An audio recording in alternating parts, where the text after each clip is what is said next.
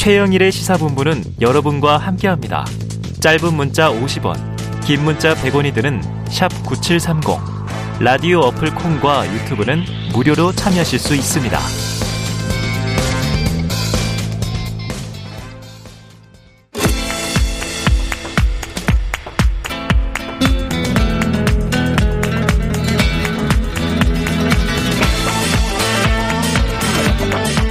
네, 정치권의 허심탄회한 속내를 들여다보는 시간입니다. 각설하고 시즌 2. 자, 오늘도 장성철 대구 가톨릭대 특임 교수 나오셨습니다. 어서 오세요. 네, 안녕하세요. 잘 지내고 계시죠? 네, 잘 지냈습니다. 명절은 어떻게 보내셨어요? 최영일의 시사본부 계속 시청, 그 애청하면서. 아이고, 잘하셨습니다. 네. 모범 청취자시네요. 네, 책한권 드릴게요. 감사합니다. 아, 벌써 드렸네. 주셨습니다. 네.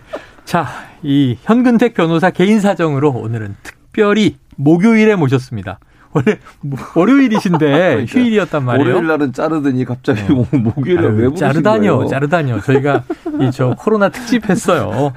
자, 그래서 성과는 안 좋았죠? 특집에서. 성과 좋았어요. 좋았어요. 아, 그렇습니까? 그날 최진봉 교수님 대신에 네. 이제 장관이 나오셔서 권덕철 장관이 아, 나오셨습니다. 네. 아, 예. 자, 랩진봉, 최진봉 성공회대 신문방송학과 교수님 나오셨습니다. 어서 오세요. 반갑습니다. 아유, 설한부를 묻기도 전에 얘기를 많이 하셔서 청취자분들은 아, 이분 나왔구나 다 아실 겁니다. 그래도 이번 주가 가기 전에 뵈서 참 좋고요. 두 분께서 주간 키워드 꼽아 주셨습니다. 장성철 교수님 걸 오늘 먼저 보죠. 김혜경과 법카. 네. 안 그래도 지금 김은혜 공보단장하고 그 얘기하고 있었는데 네. 자, 황제 의전 얘기가 나왔고 법인카드 논란 나왔어요. 장 교수님 어떻게 보셔요? 이거 의전이 아니에요. 황제 의전 의전? 이런 논란이 아니라 이것은 범죄 행위라고 생각이 어, 듭니다. 범죄다. 그럼요. 법화를 사적으로 이용했다라는 음. 것은요. 그 액수를 따지지 않더라도 이것은 횡령, 공급 횡령이라고 볼 수밖에 없고요. 이것은 공적 의식이 없다라고 볼 수밖에 없습니다. 음. 그러한 뭐 경기도에 소속되어 있는 공무원을 사적으로 본인의 개인적인 심부름을 시켰다. 이것은요 공적 의식이 없는 거죠. 권력을 사적으로 이용한 것이다라고 말씀을 드립니다. 음. 대리약 처방했습니다. 대리태운 수속했습니다. 사적 심부름 시켰습니다. 집안에서 옷 정리 시켰습니다. 이런 것들은 권력의 사적 유용이다. 범죄 행위다 라고 말씀드립니다. 네, 그래요. 지금 말씀에 보도에 나온 내용만 정리해 보면 왜냐하면 이게 연휴 중에 나와서 오늘 청취자분들이 잘 모르시는 분들도 계세요. 음. 7급 별정직 공무원이 했다는 일이 자 냉장고 및 속옷과 양말 정리, 약품 대리 처방, 반찬 배달, 이재명 후보 당시 경기지사였는데 아들의 퇴원 수속 등이에요. 자 민주당은 이게 배모 사무관과 7급 공무원 간에 일어난 일이다 이런 입장인데 저 최 교수님 어떻게 김혜경 씨 모르게 요게 할 수 있는 일일까요? 저는 그러니까 어느 정도까지 이 알았는지 이건 잘 모르겠어요. 근데 이제 모르지만. 왜냐면 김혜경 씨도 그런 얘기를 했잖아요. 음. 그 어쨌든 도움을 받은 받은 부분은 인정을 했어요. 음. 그래서 그안 자신의 오고 책임도 있다 사과를 그렇죠. 했죠. 어, 사과를 했으니까 그 도움을 받은 게 배모 씨로부터 도움을 받은 부분은 인정한 것 같아요. 근데 음. 어느 정도인지는 제가 잘 모르겠고 음. 이제 배모 씨는 또 본인의 입장문에서 충성심에 의해서 본인이 했다라고 얘기를 하고 음. 있거든요. 그래서 이 경계선이 어딘지를 제가 잘 모르겠고 지금 현재로서는 파악을 더 해야 된다고 저는 보거든요. 어. 그 실제적으로 어느 정도까지 일이 이루어졌는지 어쨌든 부적절해요. 음. 그 부분은 명확한 것 같고요. 그러니까 배모 씨가 이런 행동을 하고 또 배모 씨가 그 A 씨라는 분한테 여러 가지 얘기를 하셨잖아요. 그런 부분은 저는 대단히 부적절하다고 생각합니다. 그건 잘못됐다고 저는 보고 다만 네. 이게 정말 김혜경 씨의 지시가 있었다면 어떤 게 있었고 어떤 건 아닌지 하는 부분을 명확하게 밝혀야 된다고 저는 봐요. 음. 그냥 지금까지는 배모 씨는 이제 지시가 전혀 없었다고 얘기를 했는데 네. 본인이 예. 잘 보이려고 한 일이다 예, 이렇게 얘기를. 얘기를 했는데 이게 이제 만약에 지시가 있었다면 어떤 게 지시가 있었고 어떤 건 지시가 아닌지 하는 부분은 명확하게 밝히셔야 된다. 음. 그래야 이제 이 문제가 해결될 거라고 저는 보고 어쨌든 배모 씨가 이제 오랫동안 이재명 후보 옆에서 일을 했던 것 같아요. 2년은 오래됐다고 예, 하네요. 오래된 것 같아요. 그러다 보니까 이제 본인이 어쨌든 이제 본인이 모시고 있는 분에 대해서 여러 가지 행동을 하면서 본인이 알아서 했을 가능성도 전혀 배제할 수는 없기 때문에 아까 말씀드린 것처럼 명확하게 이 부분을 정리할 필요가 있다. 그리고 배모 씨가 다시 한번 명확한 입장을 밝, 밝힐 필요가 있다는 생각이 듭니다. 근데 네. 이게 어떻게 알아서 할 수가 있느냐, 음. 과잉 충성이냐 이렇게 얘기를 하는데 이건 말도 안 된다라는 네네. 생각이 듭니다. 아들 태원 수속 같은 경우에는요 이재명 지사의 카드를 갖고 있어요. 음. 이걸 어떻게 알아서 해요? 음. 말이 안 되잖아요. 음. 결제 자체는 이재명 지사의 카드였다. 카드로 했잖아요. 그리고 그 집안에 들어가서 옷 정리를 해줬단 말이에요. 네네네. 그리고 속옷, 셔츠, 심부름도 해줬어요. 어. 이거 배 씨를 위해서 한 게 아니잖아요. 음. 그리고 뭐 사모님의 호르몬 약 음. 이거 다 잘 배달해놨지? 이렇게도 얘기를 했잖아요. 음. 이거 어떻게 배 씨를 위해서 해요? 음. 이거는 다 김혜경 씨가 시킨 것이고 이건 김혜경 씨랑 이재명 후보가 다 알고 있었다라고 볼 수밖에 없다. 지금 말씀하신 내용인데 뭐 이제 일부 좀 과잉 의전이었느냐, 음. 이른바 황제 의전, 혹은 이제 장, 장 범죄행위라니까요. 교수님이 이제 범죄 행위다 이렇게 말고. 어, 소리를 진정하고 어우, 깜짝. 놀랐어요. 소리. 어? 네. 자, 그래서 이제 이게 음. 대리 처방은 약사법 위반일 수 있다. 이런 얘기가 나와서 오늘 선대위 수석 대변인 박찬대 의원이 라디오에서 대리 처방은 사실이 아니다. 이렇게 밝혔어요. 배모 씨도 김혜경 씨가 아닌 본인 약품을 대리 처방받은 것이다. 이렇게 해명은 했는데 말씀하신 대로 이게 그 전직 비서는 약은 순회동 집 문에 걸어놨다. 90% 이상 이건 김혜경 씨 것이다. 이런 입장을 밝혀서 아니 그러면은 배왜 씨가 이건 해명이 어떻게 될까요? 배 씨가 본인 약이라고 하면은 음. 아주 머리가 좋은 거죠. 음. 그러면 7급 공무원 A 씨한테 야 이거 지사 부인을 위한 것처럼 내, 내 약이 아니 내 약이 아닌 것처럼 음. 어, 행동을 하려고 자 그러면은 약을 처방 받고 예쁜 봉투 이것도 사다가 어. 나 모르게 내 거 아니니까 어. 김혜경 씨 집 문고리에다 걸어놔. 어. 그러면 내가 나중에 몰래 그 앞에 가서 약 가져갈게. 그래야지 내가 먹을 거야. 이렇게 하는 거잖아요. 이게 말이 어. 돼요, 이게? 자, 이게 최 말이 되냐고. 어떻게 좀 그러니까- 반론 있으십니까? 그러니까 반론은 이거예요. 그게 지금 그렇게 주장을 하고 있어요. 정, 음, 장 교수가 음. 얘기했던 거대로. 음. 그러니까 저는 일단 그분이 그렇게 주장을 하는 걸 뭐라고 얘기를 하겠어요. 주장이 아니라 증거가 주장. 있잖아요. 주장, 주장. 그러니까- 텔레그램 서로 문자 그러니까 그다 내용이 결국은 네. 이제 본인이 어쨌든 대리 처방을 받은 거고 음. 본인의 약이라고 얘기하고 있으니 음. 저는 뭐 그분이 지금 현재 그분의 입장을 저는 이제 일단은 믿을 수밖에 없다. 그럼 음. 이제 그걸 뭐 어쨌든 이게 사실인지 아닌지는 조사를 통해서 확인을 네, 해봐야겠죠. 네. 예를 들면 어디서 처방을 받았고 그게 정말 누구 이름으로 처방이 됐는지 하는 음. 부분도 확인해야 될 것 같고요. 어쨌든 본인은 지금 그렇게 얘기하고 있으니까 제가 거기에 대해서 뭐 그걸 그대로 지금 받아들이는 수밖에 는 없다. 음. 장 교수가 문제를 제기한 것처럼 네. 그렇게 할까 이제 이런 의문을 들 수 있다고 생각해요. 그러나 이제 어쨌든 본인은 그렇게 주장을 하고 있으니 음. 그분이 이제 조사를 통해서 명확하게 밝혀져야 될 걸로 봅니다. 그래요. 이게 이재명 후보도 저는 잘못됐다고 생각하는 게 뭐냐면 그 5급 공무원 배모 씨 있잖아요. 음. 네네네.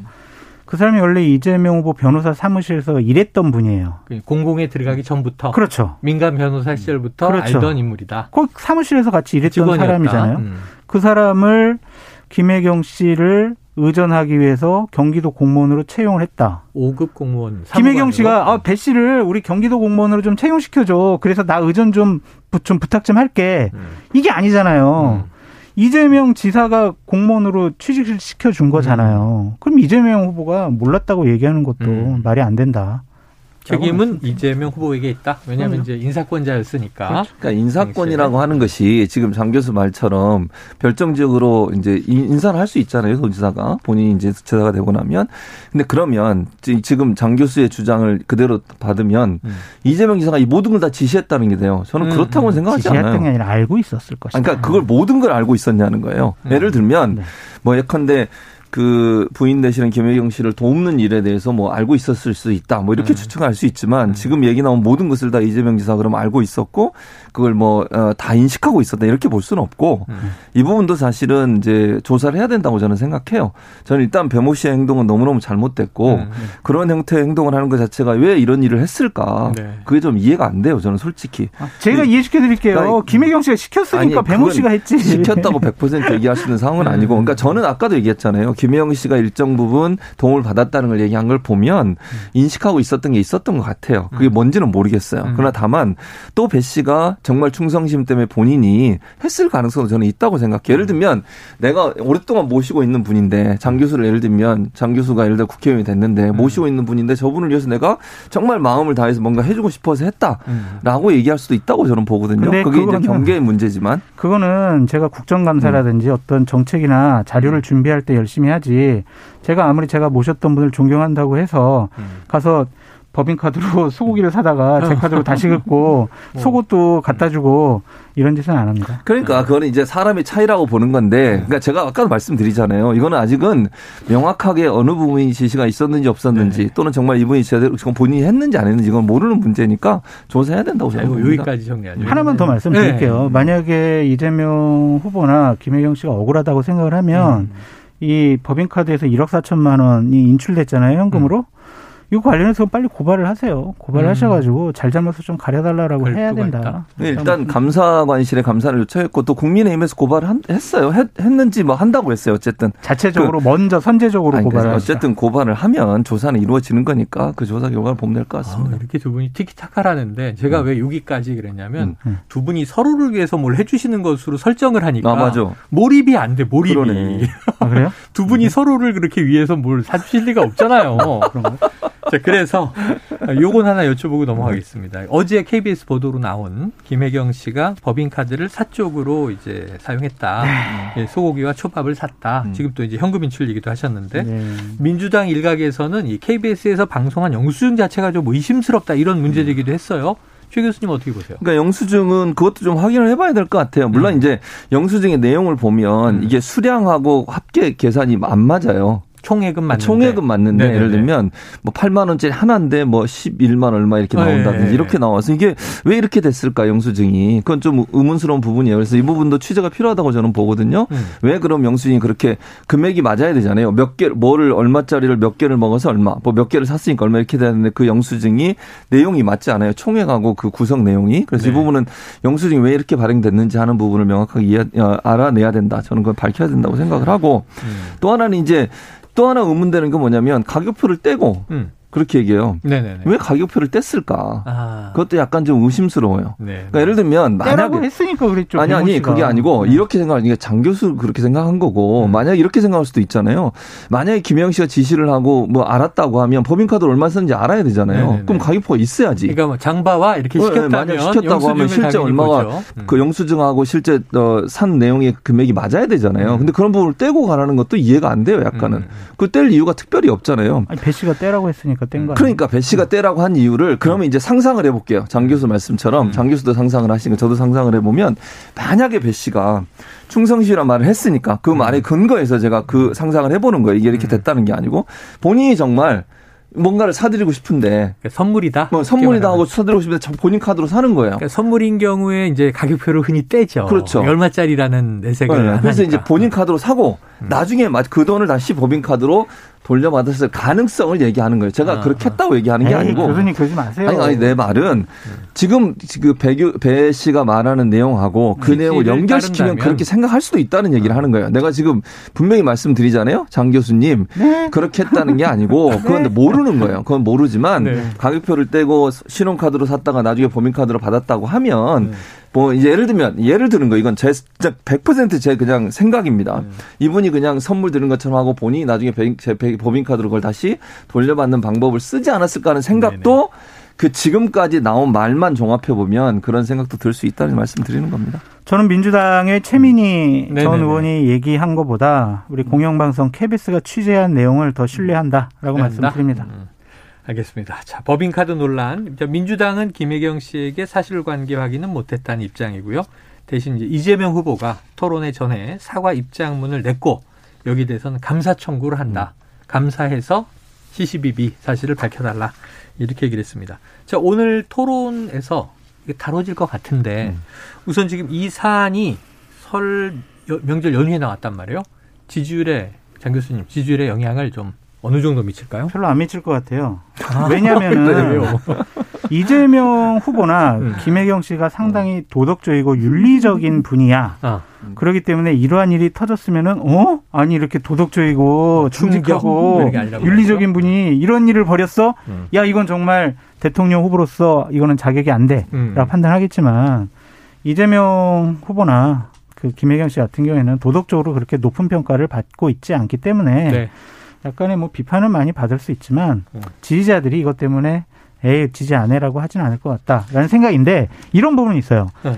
그 핵심적으로 선거를 치르려고 하는 선대에 있는 분들은 위축당할 수가 있어요. 위축. 네, 네. 그러니까 아 돈도 없지 않은 분이 무슨 소고기를 네. 안심을 법인카드로 그렇게 사 먹었을까? 이러면은 후보한테 좀 창피한 거예요, 후보가. 음. 그러면은 선거 운동하는 데 있어서 상당히 위축되고 음. 축소지향적이 될 수밖에 없어요. 음. 그러한 효과는 클 것 같다. 그런 효과는 있다. 아무래도 자랑스러운 우리 이재명 후보 좀 찍어주세요. 이런 얘기를 하기가 힘들어요. 아, 아니 법인카드로 소고기 사 먹었잖아. 이러면은 아. 할 말이 없잖아요. 뭐 단정적으로 법인카드로 소고기 사 먹었다고 얘기할 수는 없고. 관련해서는 좀 이제 네. 긴 질문이 준비되어 있습니다만 오늘 토론에서 보는 걸로 하고 네. 자 저희는 이제 형평성 있게 균형 있게 네. 양쪽의 질문을 다 소화해야 되니까 이번에는 이제 최진봉 교수님이 뽑으신 키워드로 넘어가 보겠습니다. 예. 자 김만배 화천대유 대표가 정영학 회계사에게 말했다는 거죠. 내 카드면 윤석열은 죽는다. 이런 녹취록이 좀 뒤늦게 공개가 됐고요. 한국일보가 오늘 조간 신문에서 전후 사정을 보도했습니다. 그런데 딱히 이 카드라는 게 뭔지는 뭐 맥락으로도 맞아요. 유추가 잘 안 돼서 자, 최 교수님 이 키워드를 제기해 주셨으니까 예. 뭐라고 보십니까? 뭐 제가 얘기하려는데 소리를 내고 그러세요. 죄송합니다. 장 교수님. 예. 네, 그것도 이제 교란 전략이죠. 교란 전략이죠. 저는 이제 내 카드면 윤석열 죽어. 네. 이미 저는 이게 의미가 있다고 생각해요. 그러니까 음. 지금까지 사실은 그 김만배 씨 누나가 윤석열 후보의 아버지 집을 산 거 그때만 해도 그냥 집을? 우연의 일치겠지. 설마 뭐, 의혹- 부동산 의혹을 제기했었죠. 소개해서 산 거다. 네, 얘기를 그렇게 했어요. 얘기했고 뭐 더 싼 값에 샀다 이러면서 음. 뭐 그냥 일단락 됐어요. 네. 근데 또 거기다가 넘어가 부산저축은행 관련해서 수- 주임 아, 수사를 했는데 음. 대장동 이 이슈 관련된 부분만 빠지고 나머지 부분만 수사가 된 거잖아요. 주인 아니냐 하는 그렇죠. 의혹. 주인 검사를 윤석열 후보가 했었고 그리고 윤석열 후보가 주인 검사할 때 이제 문제가 됐던 그분 있잖아요. 조사 대상이 됐던 네네네. 피의자. 네. 피의자의 변호인을 박영수 박영수 특검이었는데 그. 소, 소개해 준 사람이 김만배 씨예요. 어. 그러니까 이렇게 되면 연결고리가 연결이 될 수 있다는 얘기를 하는 거예요. 그러니까 음. 한두 가지면 아니 뭐 그럴 수도 있겠는데 거기에다가 이제 내 카드면 윤석열 죽어란 말은 그 음. 김만배 씨가 또 일, 한간에서는 김만배 씨가 윤석열 후보를 그 특검에 소개했다 이런 얘기도 있잖아요. 아, 그런 얘기도 얼핏 있었어요. 흘러갔죠. 네, 맞아요. 있었어요. 언론의 보도에. 그래서 뭐 그 사실인지. 모르겠습니다만. 사실 확인 안 됐고. 그렇죠. 사실 확인 안- 하긴 안 됐어요. 근데 그런 여러 가지 얘기들을 종합해 보면 김만배 씨를 그냥 윤석열 후보는 뭐 상가집에서 한두 번 봤다 이 정도로 말씀을 하셨는데 음. 정말 그 정도 사이일까 음. 의문이 생길 수밖에 없죠. 그리고 네. 녹취록에서 아무리 그래도 이름 석자 윤석열을 얘기했잖아요. 지금 네. 그 녹취록에 이재명이란 이름은 없잖아요. 음. 얘를 그분이랑 가지고 이재명이냐 이재명이 아니냐고 그냥 얼마나 따졌죠. 공격을 했습니까 네네네. 국민의힘에서. 근데 내 카드면 윤석열 죽어란 말은 명확하게 윤석열 후보를 뭔가 피해를 줄 수 있는 음. 정치적으로 그런 카드를 갖고 있다고 의심하기에 충분하다는 거죠. 어. 근데 이 부분이 사실 왜 검찰이 그럼 수사를 안 했을까 이 부분에 대해서 네. 더 깊이 있게 알아보고 수사해서 문제가 있는지 없는지 연관성을 찾아봐야 되는데 그런 부분을 전혀 하지 않았다는 것들이 문제가 된다고 보여지고요. 검찰이 빨리 이 부분을 수사를 해서 CCBB를 밝혀야 될 걸로 생각이 됩니다. 자, 관련해서 아까 부산저축은행 사건도 살짝 언급을 하셨으니까 최재성 전 청와대 정무수석이 어제 MBC 라디오에서 한 이야기가 있습니다. 이거 육성으로 듣고 와서 이야기 이어갑니다. 요 어, 녹취록이 나온 거는 윤석열 후보 관련성에 대해서는 부산 저축은행부터 시작해서 네. 대장동 초기부터 쭉 이 윤석열 관련성이 계속 제기되어 왔거든요. 예. 이게 구체적으로 녹취록에서 김만배라는 당사자에 의해서 나온 것인데 네. 윤석열 씨는 막상 김만배 씨를 행사 이런 데서 지나가다가 이렇게 눈, 눈인사 정도를 한 번쯤 했나 이 정도고 전혀 모르는 사이라고 얘기를 했어요. 네. 그런데 또 김만배 씨 누나가 부, 윤석열 씨, 부, 윤석열 후보의 부친의 집을 또 사줬단 말입니다. 예. 그래서 이 과정을 놓고 보면 네. 저게 허언이 아니다. 그래서 정말 저거는 어, 네. 수사를 해야 될 상황이라고 생각합니다. 네. 자, 관련해서 민주당의 송영길 대표도 또 오늘 아침 대장동 의혹의 몸통은 박영수와 윤석열이다. 대선 승패 상관없이 특검해야 한다 이렇게 주장을 했어요. 자, 윤석열, 김만배, 정영학 이렇게 세 명이 동시에 등장하는 사건이 바로 이 부산 저축은행이다 이런 주장인데 일리가 있는 겁니까? 어, 일리가 있죠. 왜냐하면 부산 저축은행에서 다 연관된 사람들이 나오잖아요. 음. 근데 왜 그 이 대장동 관련된 예, 대출에 대해서만 수사가 제대로 안 이루어졌을까 하는 의문이 생길 수밖에 없어요. 음. 뭐 윤석열 후보는 혐의가 없어가지고 그냥 안 했다고 하지만 그게 왜 그럼 그 많은 부산 저축은행에서 부실 대출한 게 대장동권도 함께 포함돼 있는데 왜 그것만 빠져 있냐는 네네네. 거예요. 그러면 그건 누가 봐도 이상하잖아요. 근데 거기에 김만배 씨 녹취록에 이름 이 나왔어요. 윤석열이라는 이름이. 음. 그럼 이건 국민들이 볼 때 의심이 안 되겠습니까? 누가 봐도 의심이 되는 거예요. 반대로 얘기해서 대장동 안에서 이재명 후보가 뭐 카드 갖고 있어 김만배 씨가 만약에 얘기했다고 생각하면 국민의힘이 가만히 있겠습니까? 네. 지금 이름도 안 나왔는데도 모든 게 이재명 후보하고 연관된 것처럼 이렇게 공격을 하고 있는데 윤석열 후보 이름 나오니까 이건 허울 허풍이다 부풀린 거다 이렇게 얘기해가지고 넘어갈 문제는 아니라고 봅니다. 자, 아까 이제 제기했던 김혜경 씨의 의전 문제 그리고 법인카드 의혹 이거 오늘 토론회 올라오면 틀림없이 이제 배우자 관련 이슈로 윤 후보가 혹은 뭐 다른 또 야당 후보가 이재명 후보를 공격하겠죠. 그럼 사과도 하면서 또 해명을 하겠죠. 그런데 역으로 또 김건희 씨에 대한 이 배우자 리스크 문제가 또 제기되겠죠.